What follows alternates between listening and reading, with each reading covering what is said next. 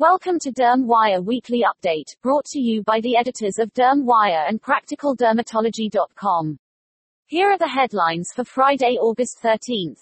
New gel shows promise against BCC. Medivir AB's topical drug could reduce the need for surgical removal of BCC lesions.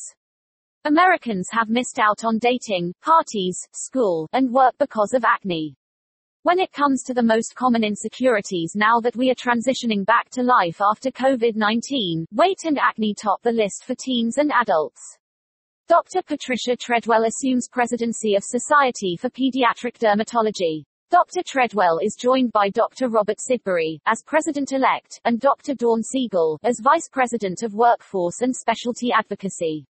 Plus, Moon Lake Immunotherapeutics taps Simon Sturge as chairman and Spike Loy for the board of directors. FDA accepts Dermavant's NDA for Tapinarof cream for the treatment of adults with plaque psoriasis.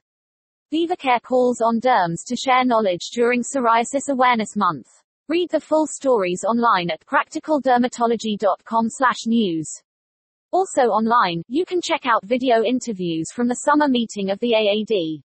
And the latest must-read issue of Practical Dermatology takes a fresh look at biologics including a feature about how COVID-19 impacted care of psoriasis patients on biologics.